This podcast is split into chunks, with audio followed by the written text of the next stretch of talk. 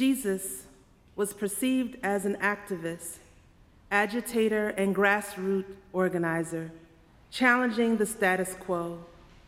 Jesus was disrupting state laws and creating a horizontal relationship between God and God's people.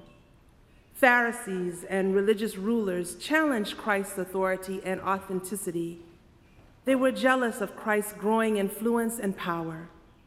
The public officials were especially against Christ's proclamation that he is the Son of God. The goal of those who opposed Christ was to expose Christ as a fraud before the people. However, the more they tried to cross examine, provide riddles, and aim to get Christ to contradict Christ's self, the more they failed. I was informed that Reverend Seth preached on this scripture during the journey of Lent. And that makes sense because this scripture is a part of the Passover narrative. Passover is taking place as Jesus prepares to enter into Jerusalem. I love the beautiful imagery of Christ's arrival to Jerusalem with great fanfare. There are palm tree leaves thrown at Christ's feet. Christ is chauffeured by a donkey. People are adorning Christ with praise. All of this is happening, and there is a plot to set up, arrest, and kill the one who comes as a messenger of peace and harmony and love. Folks were envious and indignant towards Christ. They challenged Christ to denounce all of those praises. To them, this was blasphemous. They challenged Christ to reject the praise that was reserved for rulers, soldiers, and for God. Still, Christ understood that scripture was being fulfilled. Even more so, Christ could not reject the truth or interfere with due praise unto God and all of God's great creation. This was when Christ responded, I tell you that if these people should hold their peace, the stones would immediately cry out. If the people should fail to glorify God, the praises would still prevail. If the people should fail to lift up praise for all of God's great creation, it would still prevail. Politics, murder, idolatry, and greed will not quiet the praises due unto God for all of the great things God has done. It is important to note that Christ used the imagery of nature to ensure this promise. A reading from the Gospel of Luke. He answered, I tell you, if these were silent, the stones would shout out. Hear what the Spirit is saying to the church. Amen. It is good to be here in the midst of this beautiful congregation. I failed to bring greetings on behalf of the Board of Directors of Community Renewal Society and our staff earlier, and I'd like to bring those greetings today with gratitude to be able to return home to a place that nurtured and shaped my ministry in many ways. So thank you for the beautiful music, the beautiful ministry, and all that you bring to our community. Amidst all of the chaos, political unrest, plots for murder, people seeking liberation from socioeconomic disparities, racism, sexism, enslavement, and the like, there still remain elements of celebration and exaltation. There was evidence of hope, joy, and wonder in one who was a liberator, a redeemer, a peacemaker, and an answered promise. Christ's very presence in their community among the poor, the working class, the disinherited, the broken, and the least of these, perhaps was a measure of comfort that God saw the farmer, the sharecropper, the carpenter, the milkmaid, the gleaners, the house servant, the enslaved, the sick, and those beyond the margins. There was power in Christ's rebuke of the Pharisees because, in those words, I tell you, that if these people should hold their peace, the stones would immediately cry out. There is also a promise and assurance that the circle of praise and faith will not be broken. Christ used humble elements of nature from the moment of Christ's triumphant entry to emphasize the fulfillment of Scripture, to illustrate our interconnectedness with all of God's creation and to illustrate how accessible God is to us, to all of God's good work, created in the beginning. This creation included animals, plants, and trees, and the land alongside the sky and sea. In this scriptural narrative, the donkey, palm leaves, and rock represent each of these, and in many ways align with the humble work of the people who gathered to worship Christ as Christ entered into Jerusalem. In one of the greatest liberation stories of all times, God used nature to illustrate peace, harmony, inclusion, freedom, and justice. This is not by accident, because Christ knew the socio political and socio-economic conditions of the present times. In the backdrop of crying out in praise, there was also suffering and oppression. There were the folks crying out, those seeking liberation. This is why the state officials, the Pharisees, the religious leaders, and the like were resenting Christ. What would happen if the people believed in freedom? What would happen if the people demanded justice? What would happen if they recognized they didn't need to the, the, the, faith leaders to intercede on their behalf to have a relationship with God, that they could go directly to God's self? Would they stop paying taxes? Or worse, would they stop paying their tithes and offering? Christ was disrupting a corrupt system. So they admonished Christ to stop the unruly behavior, reject this praise. But Christ could not deny Christ's self. If the people will not cry out, the rocks will. If we don't honor truth and righteousness, the rocks will. Rocks emblematic of enduring strength is also an emblem of the body of Christ. Did not Christ say to Peter that upon this rock I will build my church? How ironic, considering the actual physical living body of Christ would very soon thereafter go to Golgotha with thorns upon his head and nailed to a tree to be broken as a pardon for our sins. It seems every step along Christ's journey to the cross, there is an encounter with nature bearing witness in some way to the injustices that loom. For example, when Peter, a disciple of Christ, denied Christ three times, a rooster crowed, bearing witness. If I may add as a point of reference, we could submit that throughout Hebrew Testament, revolutionary movements intersected with nature on the path towards freedom. Seas opened up to allow the newly liberated Hebrews to cross over in search of a promised land. Manna falling from the sky, rocks gushing out a spring of water, bushes burning without being consumed, wooden staffs transforming into serpents, famine, plagues that turned water into blood and the plagues of frogs, lice, gnats, diseased livestock, hail, locusts, and darkness upon the earth for three days. Nature was constantly intervening on behalf of the suffering. Nature was constantly creating pathways for liberation or aiding a liberator. Nature was constantly exposing truth in ways its human creation counterparts stubbornly resisted, choosing comfort and convenience instead. This Earth Day Sunday, with the backdrop of war, the disease of racism and bigotry, political unrest, climate violence, a global pandemic, and the recent murders and attacks on worshippers in Jerusalem at the Al-Aqsa Mosque, one could say that more, the more things change, the more they remain the same. This Earth Day Sunday, I wonder what it would look like if we, Earth caretakers and stewards, would glean from the cries of nature and do the same, intervene on behalf of the suffering, create pathways for liberation, and persist in seeking and speaking truth and justice.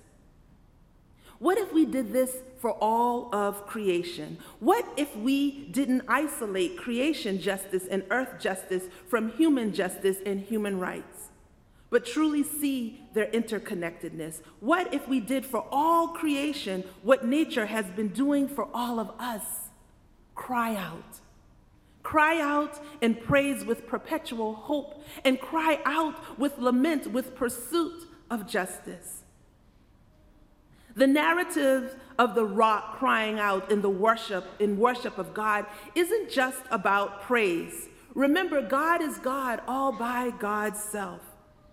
This is crying out to testify what can no longer be ignored or hidden under the rocks.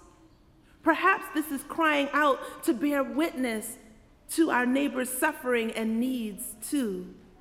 After all, we are each made in the graven image of God. Scripture says, I tell you the truth, whatever you did for one of the least of these, you did for me. Perhaps God is teaching us through the humility of nature how to be not only keepers of the earth, keepers of the soil, keepers of the land, keepers of the beasts of the sky, land, and sea, but also the keepers of the kingdom, keepers of peace, keepers of the beloved community, keepers of one unto the other, keepers of the Mosaic law to love thy neighbor as thyself. We do this when we care for the earth, the waterways, its skies, its lands, its humans, and fight to honor the God living light in all of it. Fight fervently for fresh, clean, and pollutant free waters. Fight to reduce plastic waste and debris that harms marine life and interrupts food chains and threatens to extend precious sea life. And unite with the people of Flint, Michigan Unite with the water protectors of the Dakotas honoring their sacred ancestral land. Unite with them so that the water running through their sacred burial sites and ritual grounds can remain pure without the poisoning of oil seeping into it. This is also a matter of economic justice, too, because when pipelines run through their sacred lands for government and private profiteering, it happens at the expense of disinheritance and the elimination of cultural memory. The descendants of the Dakotas have a right to their ancestral land free from pollution and exploitation. When we care for the earth and the waterways and land, do so and unite with the Palestinians whose waters and lands have been annexed and cut off due to illegal occupation. During my travels to Palestine, I have witnessed personally the use of water as a weapon to intimidate, punish, and further marginalize a suffering community. The water for many of the Palestinian camps that have been confined to may be cut off for weeks or months at a time, and the people will not have proper sewage to dispose of their waste, wash their clothes, bathe themselves, sanitize, and prep for medical procedures or the birthing of babies, or to prepare their meals. Waste would accumulate, and one can imagine the stench and the unsanitary conditions the people were subjected to. Where is the justice in this? In addition, without access to water to nourish their agriculture, olive trees, fruit and vegetables, and livestock, there is no commerce, and they are further pushed into poverty. Not only are the people suffering, but the land suffers and the animal suffers too. When we cry out for the earth, for the land, the skies, and the waterways, we cry out for justice like those who sat by the rivers of Babylon with the hope of freedom. As a seminarian student, I also served on the staff of Trinity United Church of Christ, and I was one of the ministers assigned to the equal justice issues. We were invited to speak on a public radio channel about climate change and other environmental issues. One of the interviewers suggested it was a phenomenon to see a black congregation like Trinity engage in these conversations because, to paraphrase their words, black people don't seem to care much about the environment and recycling. The interviewer was incorrect. Historically, blacks in America have been the cultivators of the land. Blacks in America have been the caretakers, the stewards, the builders, the agriculturalists, the botanists, and the ecologists forced into labor and creatively reimagining how to repurpose, rebuild, and resist at the same time. I reminded the interviewer that if you go to the west and south side of Chicago and talk about recycling when there is a drought in grocery stores, nutritious food options, and green spaces for children to play, there would be a concern that you do not understand or care about the environment. This is the intersection of, at play when Christ entered into Jerusalem. There was very present suffering, and it was being ignored. It was silenced, swept under the rugs, and Christ understood the marginalizing and minoritizing conditions people faced. Everyone could not cry out due to fear of backlash, fear of being criminalized, fear of being penalized, fear of being killed by state sanctioned violence, militarized policing, and targeted because of their identities, race, gender, religion, and their economic location. The rocks would bear witness. The rocks would cry out. The rocks would expose these crimes against humanity. The blood-stained concretes would cry out for Laquan McDonald just as Abel's blood cried out in the Garden of Eden after being murdered by his brother Cain. The, pil- the children of Palestine throw rocks and their blood cry out to us when armed military police forces retaliate with weapons that do not compare to a stone in the hands of a child. The same stones cry out for the bloodshed on Good Friday and Ramadan when worshippers in Jerusalem at Al-Aqsa Mosque were terrorized during their Friday's prayer because someone allegedly threw a rock at an armed soldier. The news called the Palestinians militants and referred to the Israelis as Israeli forces. The rocks cry out for truth telling, justice, equity, and peace. The implications of war on the environment is also long suffering. The implication includes air pollution, depletion of natural resources, climate change, and it not only disrupts human habitation, but also insects, animals, and other natural inhabitants in the ecological system.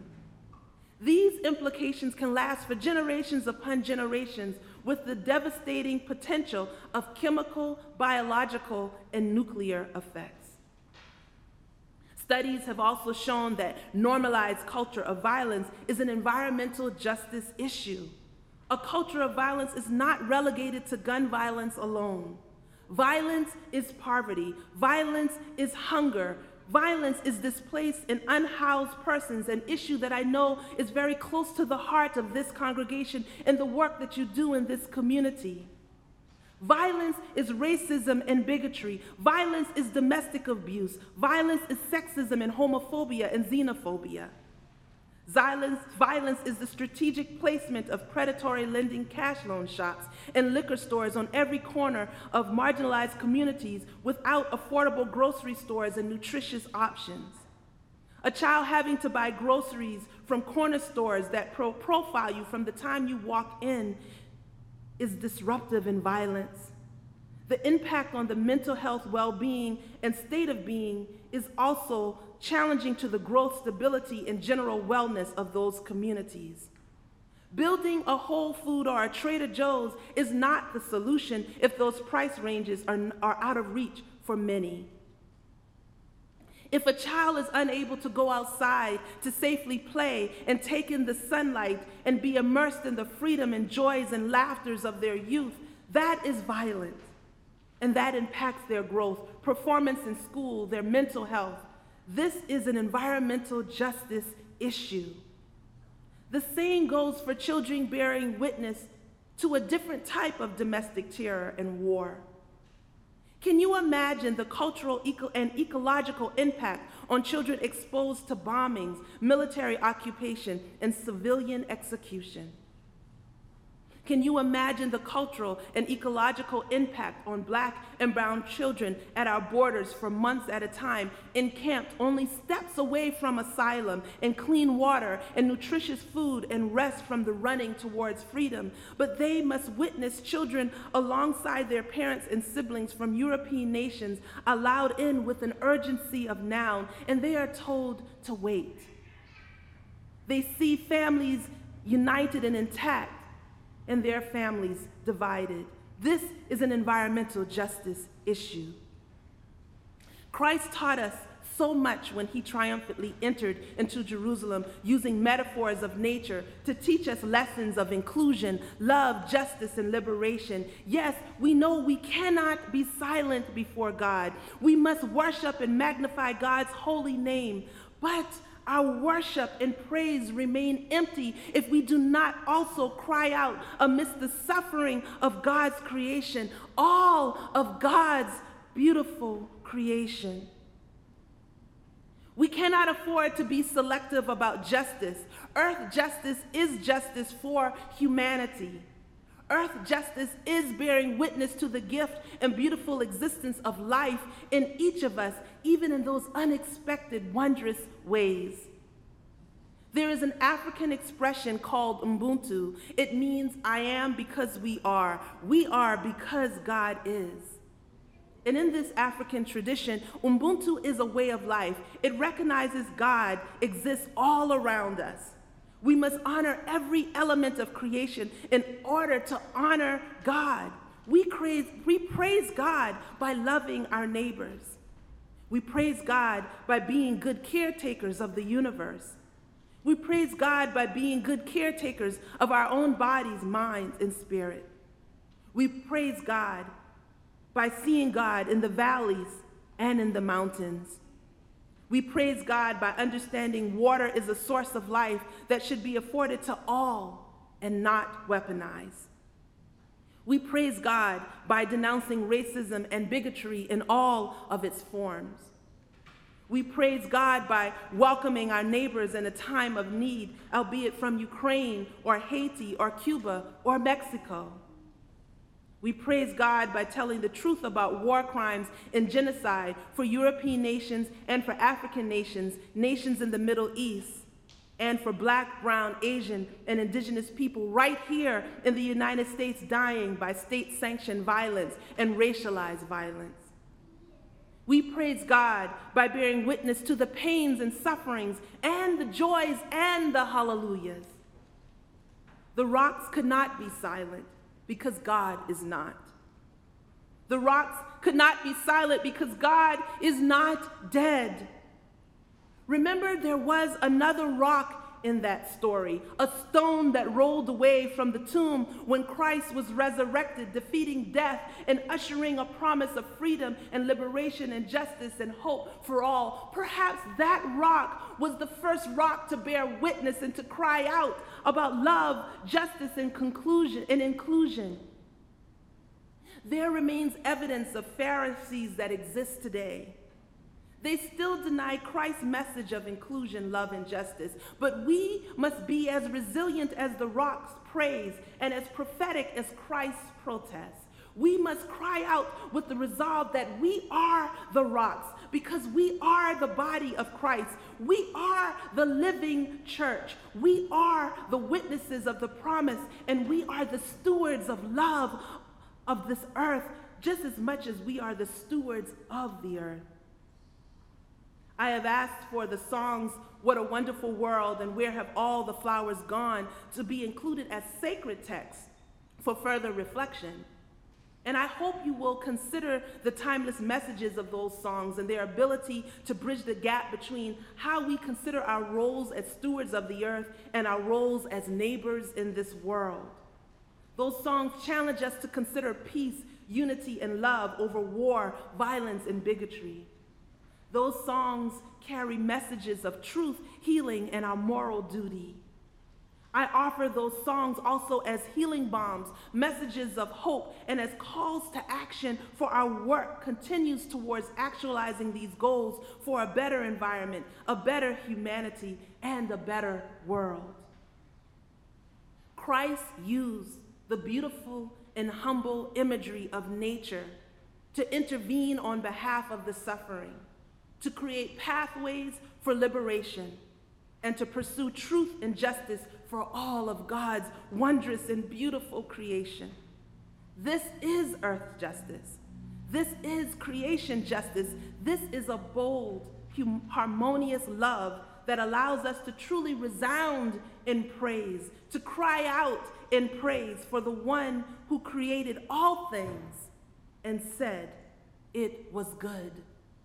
Let it be so. Amen.